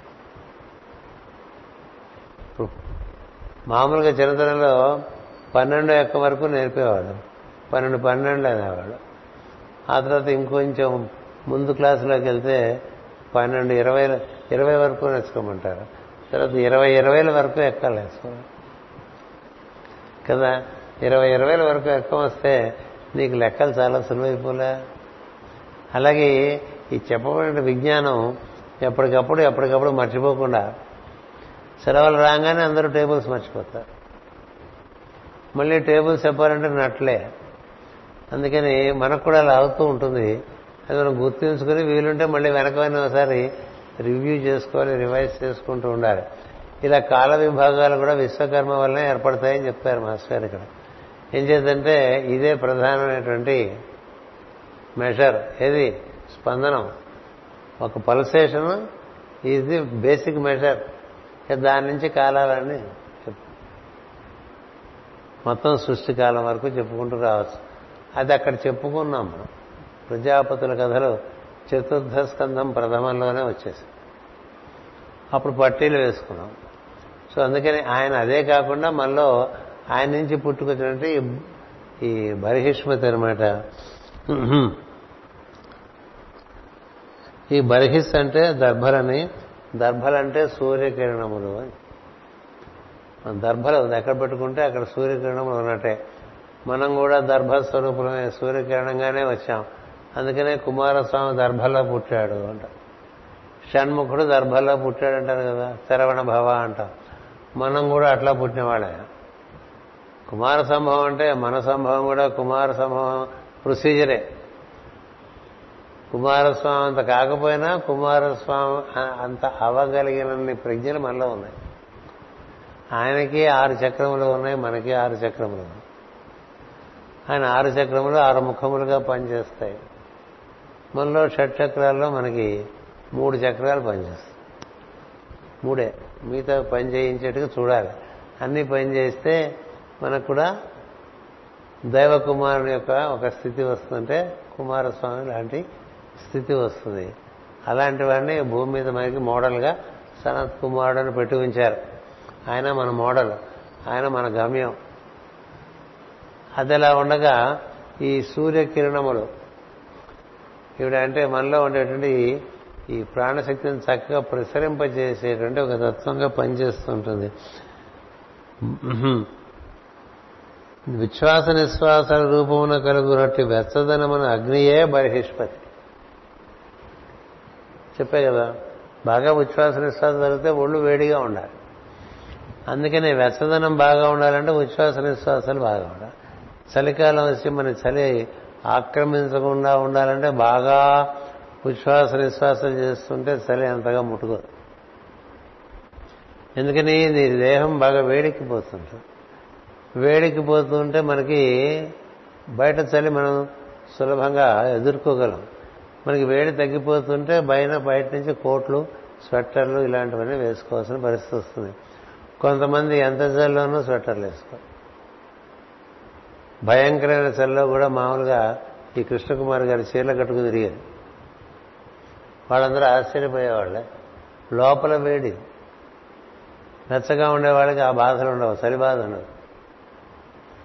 ఈ లోపల వెచ్చదనం లేని వాళ్ళకి కాస్త ఋతువు మారితే ముఖంతా నిండిపోతుంది, గొంతంతా నిండిపోతుంది, ఊపిరితిత్తులన్నీ నిండిపోతూ ఉంటాయి. ఏం చేద్దంటే ప్రాణశక్తి అదోలా ఉంటుంది. చూసా గోడ మీద కాగితాలు తినే ఆవు, మన ఊళ్ళో ఆవులాగా ఉంటాయి ప్రాణాలు. విశాఖపట్నంలోనే చిన్నతనంలో మొట్టమొదటిసారి చూసా గోడ మీద అతికించినటువంటి పోస్టర్ చింపేసి ఆ పోస్టర్ వెనకాల ఉండే పేస్ట్ తినేస్తుండేది ఆవు. ఎందుకంటే ఆహారం లేదు. బక్క చిక్కిన ఆవు పేగులన్నీ బయటికి కనిపిస్తాయి, ఎముకలు కనిపిస్తూ ఉంటాయి. అదే అటుపక్కకి వెళ్ళామనుకోండి ఒంగోలు వైపు అద్భుతంగా, గుజరాత్ వెళ్ళామనుకో ఇంకా అద్భుతంగా ఉంటాయి ఆవులు. ఎంత మేత పెడితే అంత పుష్టిగా ఉంటాయి కదా. సరే అది అలా ఉండగా ఈ ప్రాణాగ్ని వలన, ఈ వెచ్చదనం వల్ల మనకు ఆహార స్వీకరణ అంచేత ఈ బర్హిష్పతి ఈ విధంగా వెచ్చదనం అగ్నియే బర్హి బర్హిష్మతి ఆమెకు ప్రియవ్రతులకు పది మంది కొడుకులు పుట్టిరి. వీరు వేదమును వర్ణింపబడిన పది మంది ప్రాణాగ్నిహోత్రములు, పది మంది అగ్నిహోత్రులు. వీళ్ళు అనగా ఇంద్రియ వ్యాపారములను కదిలించినట్టు చైతన్య స్వరూపులు. పది ఇంద్రియములు ఉన్నాయి మనకి, ఐదు కర్మేంద్రియములు, ఐదు జ్ఞానేంద్రియములు. ఇంద్రియ ప్రజ్ఞలకు ప్రచేతసులను, ఇంద్రియ శక్తులకు బర్హిష్మతి పుత్రులను సంకేతము. సరే అదే అందుకనే ముందుకు ఉపోద్ఘాతంలో చెప్పా, ఇంద్రియములుగా ఏర్పడినటువంటి వాళ్ళు ప్రచేతసులు. ఆ ఇంద్రియములుగా ఏర్పడిన వాటిలో శక్తి శక్తి ఉండద్దు. చెవు ఉంది వినబడదు, ఏం ఉపయోగం. కన్ను ఉంది భూతద్దం పెట్టుకోవాలి. నాలుగు ఉంది రుచిపోయింది, ఎందుకు నాలుగు బాగానే ఉందిగా అంటే చెవు బాగానే పెద్ద చెవేనేది ఎందుకు వినపడదంటే కుదరదు కదా కదా అందుకని ఇంత మనకి అసలు ఎప్పుడైనా ఆలోచిస్తాం మనం, చెవున వినబడకపోవచ్చు, కనున కనబడకపోవచ్చు, ముక్కున వాసన తెలియకపోవచ్చు, నాలుగున రుచి తెలియకపోవచ్చు, చర్మం ఉన్నా స్పర్శ తెలియకపోవచ్చు కదా. అంటే చర్మము, ముక్కు, కన్ను, చెవి, నాలుకగా ఏర్పడినవి ప్రచేతసులు. వాటి ఎందుకు శక్తి ఉందే, పనిచేసే శక్తి అది. ఇప్పుడు మనకు చెప్పబోయేటువంటి ఊర్జస్వతి దాని నుంచే వాడి లోపలికన్నా అందుకుంటూ ఉంటుంది. బర్హిష్మతి పుత్రుడు సంకేతం. ఊర్జస్వతి అనగా దేహము కర్మల యందు నిర్వహింపబడుటకు కావలసిన సత్తువ. ఈ సత్తువ ఉంటేనే కదా కర్మేంద్రియాలు, దేహ జ్ఞానేంద్రియములు, మనసు బాగా పనిచేస్తుంది. ఈ సత్తువ సనగిలుతోందంటే ఊర్జస్వతి సనగిలుతోంది. ఊర్జస్వతి అంటే లోపలికి గ్రహించేటువంటి శక్తి. కొంతమందికి ఏం చెప్తున్నా వెంటనే నిద్ర వచ్చేస్తుంది కదా, కొంతసేపు అయినది ఇక అర్థం అవడం మానేస్తుంది, ఇక లోపలికి ఏం వెళ్ళదు. కొంతమంది అట్లా గంటల తరబడి విన్నా అలాగ మింగేస్తూ ఉంటారు. అంతేపన అలా బాగా ఏం చెప్పినా మింగేయగలిగిన వాళ్ళు ప్రస్తుతం జాతిలో జర్మన్స్ బాగా కనిపిస్తారు. వాడు అట్లా కూర్చుని కళ్ళు ఆర్పకుండా వింటూనే ఉంటాడు. నువ్వు మూడు గంటలు చెప్పినా వింటూనే ఉంటాడు. ఎలా అర్థమవుతుందంటే అర్థమవుతుంది. ఆ పక్కన స్పానిష్ వాళ్ళు ఉంటారు, వాళ్ళు నిద్రపోతారు. అంతంతసేపు చెప్పక మాస్టర్ అంటుంటారు. ఎందుకని వాళ్ళకంత వెళ్ళదు, కానీ డైనింగ్ టేబుల్ దగ్గర వాళ్ళకి బాగా వెళ్తుంది వీళ్ళకన్నా. వాళ్ళ ఊర్జస్వతి అక్కడ పనిచేస్తూ ఉంటుంది ఎక్కువ. అంచేత ఎవరెవరికి ఎక్కడెక్కడ పనిచేస్తుందని దాన్ని బట్టి కదా. అంచేత ఈ సత్తు ఉందే అది నీ మేధస్సులోనూ ఉండొచ్చు, అది నీ పొట్టలోనూ ఉండొచ్చు కదా, నీ మెదడులోనూ ఉండొచ్చు, నీ మనసులోనూ ఉండొచ్చు, ఇంద్రియాల్లో ఉండొచ్చు, శరీరంలో ఉండొచ్చు, జ్ఞానంలో ఉండొచ్చు, దేంట్లోనే ఉండొచ్చు. అందుకని ఈ ఊర్జస్వతి అనేవాడు వాడు పుట్టు. ఏంది అర్థం చేసుకున్నాం? విశ్వకర్మ, బహిర్ బర్హిష్మతి, ఊర్జస్వతి ఒక హైరార్కీ అండి. ఈ ఊర్జస్వతి ఎవరి నుంచి వచ్చింది? ప్రియవ్రతుడి నుంచి వచ్చింది. జీవుడికి ఏర్పడింది. జీవుడు చేసే పనులు బట్టి వాడుకు ఉండేటువంటి ఊర్జస్వతి పనిచేస్తూ ఉంటాడు కదా. అలా డిక్టేషన్ రెండు గంటలు చెప్పినా మూడు గంటలు చెప్పినా కొట్టేస్తున్నాడు అనుకోండి. కొట్టేస్తుంటే బాగా వింటున్నాడు, బాగా చేస్తున్నాడు అర్థం. ఒక పావు గంట ముప్పావు గంట అయిన తర్వాత ఇంకెంతసేపు ఉంటుందని అడిగాడు. మీ సాందీపికి ఎంతసేపు డిక్టేషన్ వచ్చినా అలాగా ఏం మాట్లాడు, తీసేసుకుంటూనే ఉంటాడు. అందుకనే అతను నాకు గణపతిగా కుదిరాడు. అలాగే గంగనాయుడు గారు, మీరు నీకు చెప్పడానికి నీకు ఒప్పుకుండా తప్ప ఎంతసేపు అయినా రాసేస్తారు. ఎందుకని? గ్రహింపు శక్తి ఉంది, దాన్ని చేయవలసి నిర్వర్తించే శక్తి ఉంది కదా. మరి అందుకనే వేదవ్యాసుడు అడిగాడు, నేను చాలా రాయాల్సిన విషయాలనే నాకెవరు సరిగ్గా దొరకట్లేదు, స్క్రైబు ఎవరన్నా స్క్రైబునిస్తే బాగుంటుందని అడిగాడు. అడిగితే బ్రహ్మదేవుడు ఎవరు కావాలి నీకు పోని అడిగంటే అలా చూస్తే గణపతి అన్నాడు. నిజం కదా? ఎక్కడ గణపతి అంటే గణపతి అయితే అంతకన్నా మించిన ఆయన బ్రహ్మణస్పతి, అంటే బృహస్పతులకే బృహస్పతి. ఆయన గ్రహింపుకి లోపం లేదు, బలంకి లోపం లేదు, ఉత్సాహానికి లోపం లేదు, అలసటే లేనివాడు గణపతి. మరి అలాంటి వాడిని వండిస్తే నేను గౌరవ చెప్పుకుంటూ వెళ్ళిపోతాను, రాయాల్సిన రాసేస్తానన్నాడు. అది కదా మహాభారతంలో మొదలుస్తుంది కదా. అంటే గణపతికి చాలా ఆశ్చర్యంగా తస్తుంది, నేను కావాల్సి వచ్చిన వీడికి అనుకుని గణపతి కండిషన్ పెడతాడు, నియమం పెడతాడు. నువ్వు గబ గబ గబ గబ గబ గబ గబ క్షణం కూడా ఆపకుండా చెప్పగలిగితే రాస్తా, నువ్వు మధ్యలో ఆగిపోయి బుర్రగొక్కుని మళ్ళీ గుర్తించుకుని చెప్తానంటే నేను కూర్చోనని చెప్పు, నాకు అంత టైం లేదు, నా టైం చాలా వాల్యుబుల్, ఏదో పెద్దవాళ్ళు నీకోసం పనిచేయమని వాళ్ళు చెప్పడం వల్ల వచ్చారు, నీకోసం రాదు కదా. బ్రహ్మదేవుడు అడిగితే పాపం కాదనలేడు కదా, మంచి పనికి అడిగాడు కదా. వేదవ్యాసుల పోనీ వెళ్తావా అంటే వచ్చాడు. ఒకటే చెప్తాడు, you should not waste my time కదా. ఒకటి నువ్వు చెప్పేది అలా అక్కడ ఒక తొట్టుబాటు లేకుండా తీరిక లేకుండా చెప్పుకుంటూనే వెళ్ళాలి, లేకపోతే నేను ఉండను అంటే వేదవ్యాసుడు ఆహా అలాగా అనుకుని. మరి ఆయన చాలా కృష్ణ ప్రజ్ఞది కదా, కృష్ణుడే వేదవ్యాసుడు. అలాగే నువ్వు ఒక పని చేయాలి, నేను చెప్పేది నువ్వు అర్థం చేసుకుంటూ రాయాలి, అర్థం తెలియకపోతే నువ్వు ఆగాలి, ఆగి అడగాల్సి ఉంటుంది సుమా అని. నీకు అర్థం కాకుండా నువ్వు రాయకూడదు. అలా నువ్వు కనుక అర్థం చేసుకుంటూ రాస్తూ ఉంటే నేను చెప్పేదంతా గబగబా గబా చెప్తా అంటే అలాగే ఇద్దరు ఒప్పందం కూర్చుకుంటారు. కూర్చుకున్న తర్వాత వేదవేస గబగబా చెప్తున్నా, ఎంత చెప్తున్నా మధ్య మధ్యలో కొంచెం మళ్ళీ కొంచెం రిసెప్షన్ ఉంటే కదా ఎక్స్ప్రెషన్ ఉంటుంది. ఇంప్రెషన్ అవుతుంటే ఎక్స్ప్రెషన్ వస్తూ ఉంటుంది. ఇంప్రెషన్ కావట్లేదు అనుకో, ఆగింది అనుకో, ఎక్స్ప్రెషన్ రాదు కదా. అలాంటి పరిస్థితి వస్తే ఆయన ఏం చేసేవాడంటే ఒక విషయాన్ని పజిల్గా చెప్పేవాడు. ఒక పజిల్ అంటే దాన్ని గ్రంథ గ్రంథులు అంటారు. అంటే అది కొంత అవగాహన చేసుకోవడానికి టైం పడుతుంది. ఇప్పుడు చూడండి, మనకి ఈ కథలు అవగాహన చేసుకోవడం ఎంతనే పడుతుంది. అందుకని అవగాహన చేసుకోవడానికి టైం కావాలనే పరిస్థితి గణపతి కలిగిస్తే ఇదేమిటి అంటాడు.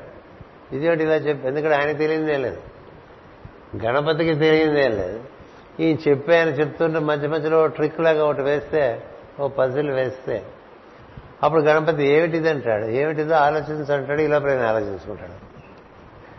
అంత బాగా నడిచిందండి వాళ్ళిద్దరి మధ్య కథ. మొత్తానికి గణపతి సంతోషించి భుజం తట్టి వెళ్ళిపోతాడు కదా రాసి పెట్టేసి. అదంతా ఏంటంటే ఊర్జస్వతి కార్యక్రమం, గ్రహింపు శక్తి.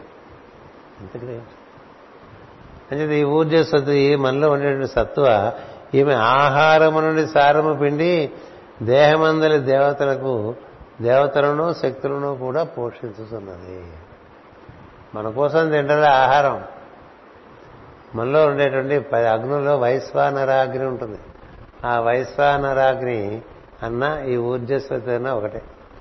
వాళ్ళు లోపలికి తీసుకుని మనలో ఉండేటువంటి కర్మేంద్రియములకు, జ్ఞానేంద్రియములకు, మనస్సుకి, బుద్ధికి, తర్వాత దేహంలో ఉండే అన్ని శక్తులకు, దేవతలకు అన్నిటికీ ఆహారాన్ని పచనం చేసి అగ్ని ద్వారా పోష బలం కలిగిస్తుంది. ఆ బలాన్ని ఎవరు వాడుకుంటారు? జీవుడు వాడుకుంటాడు. అందుకని జీవుడు తింటాడు. అందుకని జీవుడు తినేప్పుడు కూడా నా కోసం తినటం లేదు, నా దేహంలో ఉండేటువంటి ఇన్ని రకముల దేవతల శక్తి దేవతా శక్తుల్ని ప్రజ్ఞల్ని పోషించడానికి నేను ఈ ఆహారం స్వీకరిస్తున్నాను అని చెప్పుకోరా అని చెప్తారు.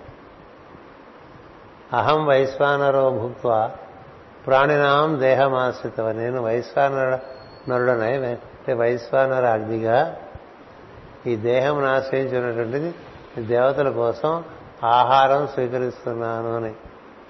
అహం వైశ్వానరో భూత్వా ప్రాణినాం దేహమాశ్రిత ప్రాణాపాన సమాయుక్త పచామ్యన్నం చతుర్విధం అని. అంటే నాలుగు రకాలుగా ఉన్నటువంటి నాలుగు మనలో ఉండేటువంటి నాలుగు స్థితులలో ఉండే దేవతలందరికీ కూడా ఈ ఆహారాన్ని అందిస్తున్నాను అని అర్థం. అందుకని ఆహారం మన కోసం ఊరికే వాయిలు కలుపుకుని తినడం కాదు, వాళ్ళ కోసం అని భుజించాలి. అందుకని ఆహార స్వీకరణ కూడా యజ్ఞార్థం అవుతుంది. అందుచేతనే అగస్త్య మహర్షి కూడా అలాగే ఆహారం విపరీతంగా స్వీకరిస్తాడు. తన దేహంలో ఉండే ప్రజ్ఞలకే కాదు, తను అనుసరించి కార్యక్రమాలు చేస్తున్నారు అందరి దేవ ప్రజ్ఞలకు కూడా చక్కగా పోషణాదులు అంది వాళ్ళు చురుకుగా కార్యక్రమాలు చేయడానికి కావాల్సినంత కూడా తినేస్తూ ఉంటాడు అగస్త్య మహర్షి. ఆయన కోసం తినట, అందుకని ఆయన నిత్య ఉపాసన ఉపవాసి అని పేరు.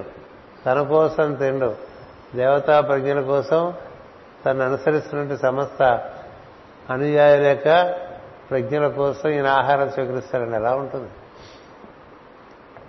సరే, అవన్నీ మనకి పిటకథలు.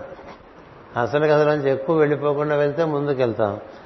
ఇలా ప్రియవ్రతుని పుత్రులు పది మంది శీల గుణ రూపముల యందు తండ్రి తండ్రితో సమానులే అనగా దేహధారి యొక్క నరుణకే గాని వీరికి వేరుగా రూపం లేదని తెలియవలను. ఈ పది మంది పుత్రులు మనలో ఉన్నవాళ్ళు, వాళ్ళందరికీ రూపం మనమే, మనలో ఉన్న ప్రజ్ఞలవి. వాళ్ళకి మళ్ళీ వేరే రూపాలేం లేవు. అంటే ఇంద్రియాల్లో ఉండే శక్తి, కర్మేంద్రియములు జ్ఞానేంద్రియముల్లో ఉండే శక్తి, అలాగే జీర్ణకోశమునందు ఉండేటువంటి శక్తి, అలాగే హృదయమందు ఉండేటువంటి శక్తి, అలాగే శిరస్సు ఉండేటువంటి ప్రజ్ఞల యొక్క శక్తి, ఇవన్నీగా ఈ పది మంది చేరిపోయారండి. అందుకని ప్రియవ్రతుని పుత్రులు పది మంది శీల గుణ రూపముల యందు తండ్రితో సమానులే అని అనగా దేహధారి యొక్క నరునికే గాని వీరికి వేరుగా రూపము లేదని తెలియవలను. ఇలా చెప్పబోతే ఎవరు తెలుస్తుంది? మామూలు ఇది కూడా ఏదో కథ అనుకుంటాను. అక్కడ మరి మాస్టర్ గారి యొక్క ప్రాముఖ్యత, అలాంటి గురువు యొక్క సాన్నిధ్యం అది లభించడం చాలా అదృష్టం. ఎందుకంటే అన్నీ లోపల చూపించగలరు, అన్నీ బయట సృష్టిలోనూ చూపించగలరు. ఈ పురాణాలు చెప్పేవాళ్ళు చేయలేదు చేయలేదు నీకు అంతర్బహిర్జ్ఞానాలు రెండూ కూడా చక్కగా అవగాహన అయ్యి నిన్ను నువ్వు అవగాహన చేసుకుంటూ నీవే దైవం యొక్క ఒక ప్రతిమగా ప్రతిరూపంగా నిన్ను నువ్వు తెలుసుకునేటువంటి పరిస్థితి కలిగించాలంటే ఇలాంటి రహస్య ప్రకాశములు ఉండాలి. అవి సనాతన ధర్మం నందు పరిపూర్ణ నిష్ఠ నిష్ఠా నిష్ఠా నిపుణత కలిగిన వాళ్ళే చేయగలరు. అందుకని మాస్టర్ గారికి పరమ గురువుల యొక్క ఆదేశంగా ఇవన్నీ రాశారు. అందుచేత ఈ విధంగా అన్ని చోట్ల మనకి ఎక్కడ దేవతలు వచ్చినా వాటికి మాస్టర్ గారు వివరణ ఇస్తూనే వచ్చారు. ఇప్పుడు మీకు వీళ్ళందరూ మనలోనే ఉన్నారని చెప్తూ వస్తున్నా కదా, అందుకని వాళ్ళకి మళ్ళీ వేరే రూపాలు లోపల ఉండవు. మళ్ళీ లోపల రూపాలతో ఏర్పడే ఒకటే కడుపులో ఏర్పడే పురుగులు. పురుగులు ఏర్పడితే కడుపులో నొప్పి వస్తూ ఉంటుంది. ఆ తర్వాత మందులు వేసి ఆ పురుగులన్నీ బయటకు పంపించేస్తుంటాం కదా. అంచేత కడుపులో మళ్ళీ వేరే రూపాలు ఏర్పడవు. ఏర్పడితే కన్నా పుళ్ళు ఏర్పడాలి, పురుగులు ఏర్పడాలి. అందుచేత ఈ దేహంలో వీరందరూ మనలో మనతో పాటే ఉన్నారు, మన రూపమే వారి రూపం అని చెప్తున్నారు. పది మంది పుత్రుల్లో అగ్నిధుడు అనగా అగ్ని ధరించిన వాడు లేక వాక్కు. అగ్నేంద్రుడు అంటే వాక్కు. అంటే వాక్కును వినియోగించుకుంటే దాన్ని బట్టి సద్వినియోగం చేస్తే నీలో అగ్ని ప్రజ్వలనం చాలా బాగా ఉంటుంది.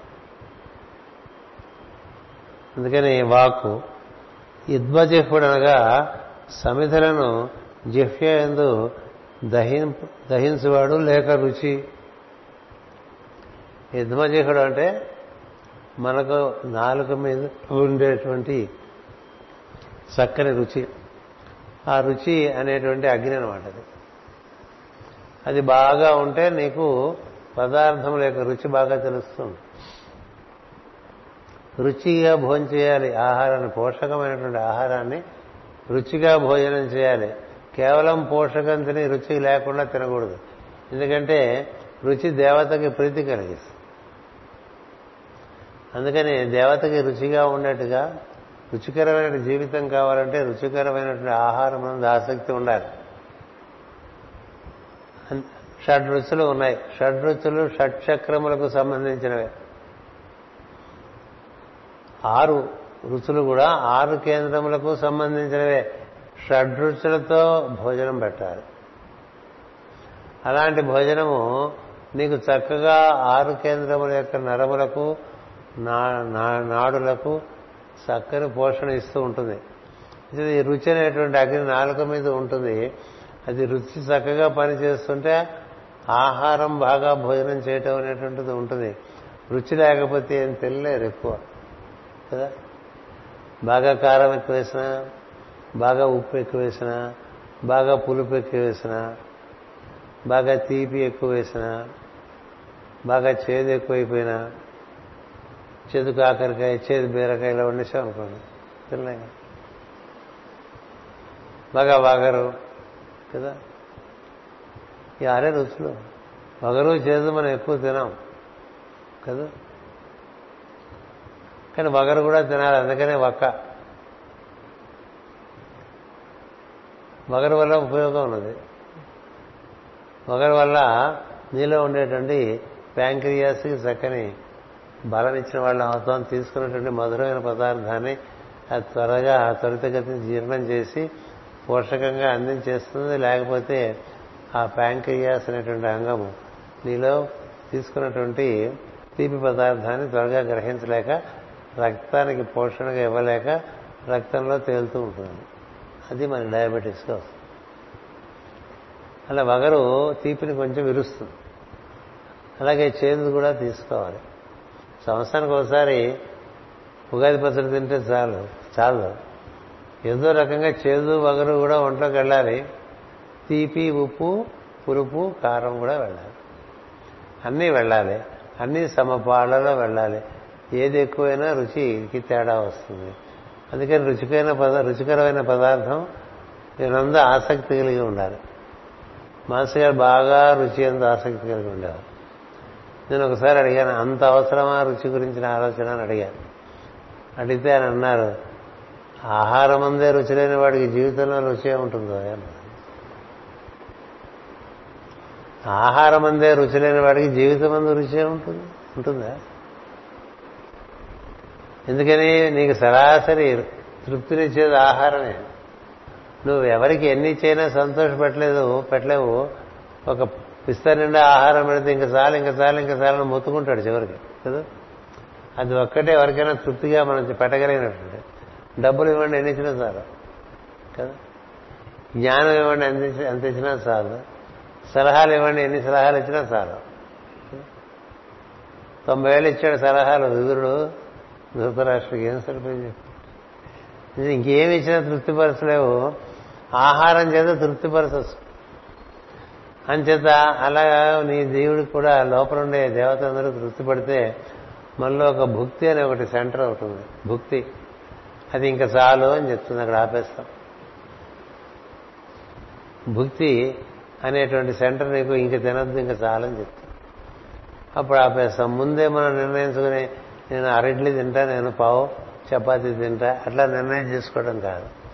నువ్వు కూర్చున్నప్పుడు నీకు ఉండేటువంటి ఆకలి బట్టి ఒక రుచికైన పదార్థ పదార్థాన్ని తింటూ ఉంటే ఇంకా చాలా లోపల నుంచి వినిపిస్తుంది. అలా వినపడంగానే ఆపే, అక్కడి నుంచి రెండు మూడు ముద్దలు ఆపే. అలా చెప్పారు పెద్దల శాస్త్రాలు. మనకు తినడం కూడా తెలియదు కాబట్టి అలా తిన్నాం అనుకోండి, ఈ భోజనం చాలా దేవతలు సంతోషంగా స్వీకరిస్తారు. అందుకనే ఎక్కడైనా ఒక సామూహికమైనటువంటి ఒక కార్యం జరిగినప్పుడు అక్కడ పెట్టబడేటువంటి భోజనం యొక్క రుచి బట్టి దేవతలు సంతోషించారో లేదో తెలుస్తుంది, ఋషులు సంతో సంతోషించారో లేదో తెలుస్తుంది. ఆ కార్యక్రమంలో పెట్టబడిన భోజనం రుచికరంగా లేకపోతే సిద్ధులు సాధ్యులు దేవతలు వాళ్ళెవరూ సంతోషించలేదని తెలుస్తుంది. ఇంటికి అతిథి పిలిస్తే అతిథిని పిలిస్తే రుచికరమైనటువంటి భోజనం పెట్టి చాలా ఆనందిస్తే అతడు నువ్వు దేవతని సంతోషపెట్టినట్టు అలా పెట్టారు. ఇంత మనకి ప్రతి విషయంలో లోతుల్లోకి వెళ్తే ఇంత ఇంత ఇంతుంది. మనకి అది ఆచారాల్లోకి వచ్చింది, మంచి విషయమే ఆచారము, కానీ శ్రద్ధ లేదు, జ్ఞానం అంతకన్నారు. అంటే వాక్కు అగ్నేంద్రుడు వాక్కు ఎలా వాడేస్తుంటావు, వాక్కు మరుగు మనుషులు మాట చెప్తారు, ఒక్క మానవుడికే వాక్ ఇచ్చాడు రా దేవుడు. దేవతలకు వాక్కు లేదు, మానవుడికే వాక్కు. నేను సవ్యంగా వాడుకుని బాగుపడను రా అని చెప్తారు మరుగు. దాన్ని తాటిపెట్టి వాడినట్టు వాడేస్తుంటాం, ఎట్లా పడతాం ఏ విషయం పడితే ఆ విషయం మాట్లాడతాం, ఎలా పడితే అలా మడత పెట్టేస్తుంటాం, వాళ్ళ గురించి వీళ్ళ గురించి అభిప్రాయాలు చెప్పేస్తుంటాం, నిర్ణయాలు చేసేస్తుంటాం, ఏదేదో ప్రేలాపన ప్రేలుతూ ఉంటాం కదా. ఎంత దుర్వినియోగం నువ్వు వాక్కుని చేస్తావో అంత నీ ప్రజ్ఞ సతికిల పడిపోతూ ఉంటుంది. నీ వాక్కుని ఎంత బాగా వినియోగించుకుంటావో అంత ఊర్ధ్వలోకాల్లోకి నువ్వు వెళ్ళేటువంటి అవకాశం. అందుకని వాక్కు వినియోగం అనేటువంటిది ఒక పెద్ద విజ్ఞానం. హౌ టు స్పీక్,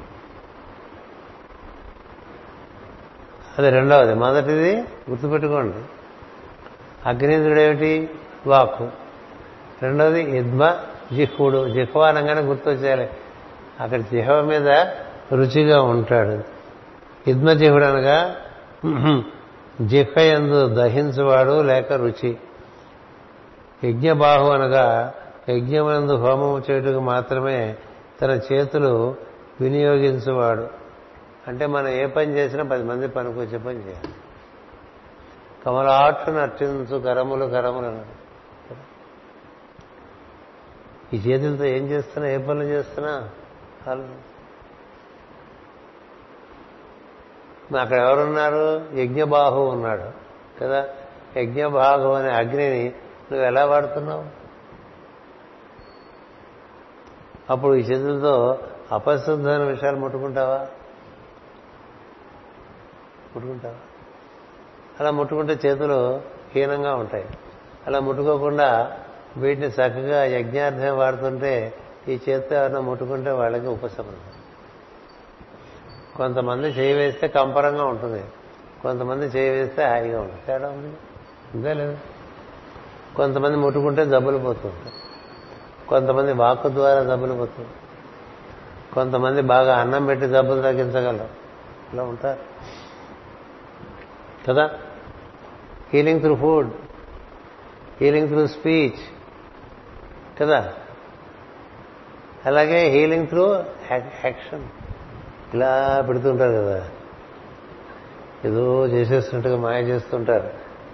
వాడు ఆ చేతులు ఆ తర్వాత ఎలా వాడుతున్నాడో దాన్ని బట్టి ఉంటుంది. ఈ చేతులు ఎలా ఉన్నాయి, ఎలా వాడుతున్నావు, ఏం పుచ్చుకుంటున్నావు, నువ్వు పుచ్చుకునేవన్నీ అది సక్రమమైన పుచ్చుకుంటున్నావా, అక్రమంగా ఏమన్నా పుచ్చుకుంటున్నావా. పుట్టుకుంటే మైలపడిపోయినట్టు చేయి, అక్రమంగా పుచ్చుకుంటే చేయ మైలపడిపోతుంది. సక్రమమైన విషయాలే పుచ్చుకోవాలి, సద్విషయములే తీసుకోవాలి. చేతిలో ఏది పడితే అది ముట్టుకోకూడదు. మాటి మాటికి కడుక్కుంటున్నారు కదా, ప్రతి క్షణం కడుగుతున్నాడండి జీవుడు. కేవలం భయం చేత కడుగుతున్నాడు. మహాత్ములు ఏది పడితే అది ముట్టుకోరు. ముట్టుకోవాల్సిన పరిస్థితి వస్తే ఆ ముట్టుకోవాల్సిన విషయాన్ని శుభ్రపరిచి ముట్టుకుంటారు. అంటే ఇట్లా పుస్తకం పెట్టారనుకోండి, మళ్ళీ వారానికే కదా ఈ పుస్తకం ఇక్కడికి వస్తుంది దీని మీదకి, ఈ లోపల దీని మీద దుమ్ము చేరొచ్చు కదా. దుమ్ము ఉంటే ఏం చేయాలి, ఈ పక్కన కాగితం తీసుకుని దీన్ని తుడుచుకుని శుభ్రంగా ముట్టుకోవాలి. ఎప్పుడు చేతులు పరిశుభ్రంగా ఉంచుకోవాలి. ఎందుకని నీ బాహువులు యజ్ఞము కనుక ఇవ్వబడ్డాయి. మరి వాటితో వీటితో అవి ముట్టుకున్నాం అనుకోండి, ఇలా కూర్చుని పొద్దునే స్నానం కూడా చేయకుండా. గుంటూరు కృష్ణా జిల్లాలో మా పూర్వతరంలో వాళ్ళు అట్లా పేపర్ చదువుకుంటూ ఉండేవాళ్ళు, న్యూస్ పేపర్. అది అప్పటికప్పుడు ప్రింటే వస్తుంది కాబట్టి దాని నిండా అంటుకునే ఉంటుంది ప్రింట్. ఇక్కడ చేతులన్నీ పెంట. అలాగే ఆంధ్రపత్రికలు, ఆంధ్రప్రభలు, ఇంకా వాటికి మించి ఏవో చదవకూడని పుస్తకాలు, చదవకూడని పుస్తకం చదివే పుస్తకంలో పెట్టి చదువుకోవడం, ఇలాంటివన్నీ మానవుని ప్రక్రియలు ఎన్నుంటాయి మనం చెప్పగలమా కదా. అంచేత ఈ చేతుల్లో నీకు అగ్నిస్వరూపుడైనది యజ్ఞబాహువులు, ఇది యజ్ఞార్థం ఇచ్చారు చేతులు. అందుకని నువ్వు ఏదైనా పనికొచ్చే పని చేయి చేత్తో. అది నీకైనా పనికి రావాలి, ఇంకోటికైనా పనికి, ఎవరికి పనికి రాయించే పని ఎందుకు ఇది. అది యజ్ఞబాహు యజ్ఞబాహు మూడోవాడు. మహావీరుడు అనగా అందరినీ జయించేవాడు, లేక మానసిక శక్తి. జయమంతా మనసుతోనేగా, మనోజయమే జయమంతా ప్రపంచంలో. నీకెంత బాగా ఆలోచించగలిగే శక్తి ఉండి దాన్ని చక్కగా నిర్వర్తించగలుగుతావో అంత నీకు జయం కలుగుతుంది. అందుకని ఇప్పుడు అర్జునుడు ఉన్నాడు అనుకోండి, అతడికి జయం కలగడానికి కారణం అతడు మనసుకు ప్రతీక, భీముడు వాయువుకు ప్రతీక. వాయువు అగ్ని కన్నా బలమైంది, సందేహం లేదు. కానీ మనసు, అర్జునుడి మనస్సు భీముని మనస్సు కన్నా బలం. అందుకని అతను చాలా సమతుల్యంగా ఆలోచిస్తాడు. భీముడు కార్యానికి పనికొస్తాడు, ఆలోచన శక్తికి అంత పనికిరాడు. ఇది ఇలా చేయాలని చేసుకొచ్చేస్తాడు. ఎలా చేయాలి కావాలంటే ఒక ధర్మరాజు, ఒక అర్జునుడో చెప్పాలి, లేకపోతే ఒక కృష్ణుడో చెప్పాలి. వాళ్ళ ముగ్గురు మాటే విన్నాడు ఆయన, ఇంకెవరి మాట విన్నా కదా. ఇలా చూసుకుంటే మనకు బాగుంటాయి కథలు. నేను వాళ్ళ తత్వం ఏమిటో మనకు తెలిస్తే అనుకోండి కథ బాగుంటుంది, కథ బాగుంటుంది. ఆ విధంగా మనకి మహావీరుడు కదా, మహావీరుడు అందరినీ జయించేవాడు, లేక మానసిక శక్తి. హిరణ్యరేతసుడు, హిరణ్యరేతసుడు అంటే శుక్రము, ఆహారమును శుక్రముగా తయారు చేయవాడు. మనలో శుక్రకణం వలనే మన వీర్యము, మన యొక్క బలము, మన తేజస్సు, మన ఓజస్సు ఇవన్నీ దాని మీద ఆధారపడి ఉంటాయి. ఈ శుక్రకణాన్ని ఎలా వాడతామనే దాన్ని బట్టి మనలో తేజస్సు అనేటువంటిది ఎలా ఉంటుంది అని తెలుసు. అందుకనే సనాతన ధర్మంలో ఇది అత్యంత విలువైన విషయంగా చెప్తారు. ఈ శుక్రకణాన్ని అత్యంత విలువైన విషయం. దీన్ని ఎంత ఉత్తమమైన కార్యక్రమాలకు వాడుతుంటే అంత నీ మనస్సుకి, అటుపైన నీలో ఉండేటువంటి ఓజస్సు, తేజస్సు అవన్నీ బలపడిపోతుంది. ఈ శుక్రకణాన్ని మనకి ఈ స్త్రీ పురుష లైంగిక కార్యక్రమాల్లో వినియోగించేస్తే నీవు నిర్వీర్యుడు అయిపోయి నీకున్న మేధస్సు అంతా కూడా బాగా అధోగతి పడుతుంది.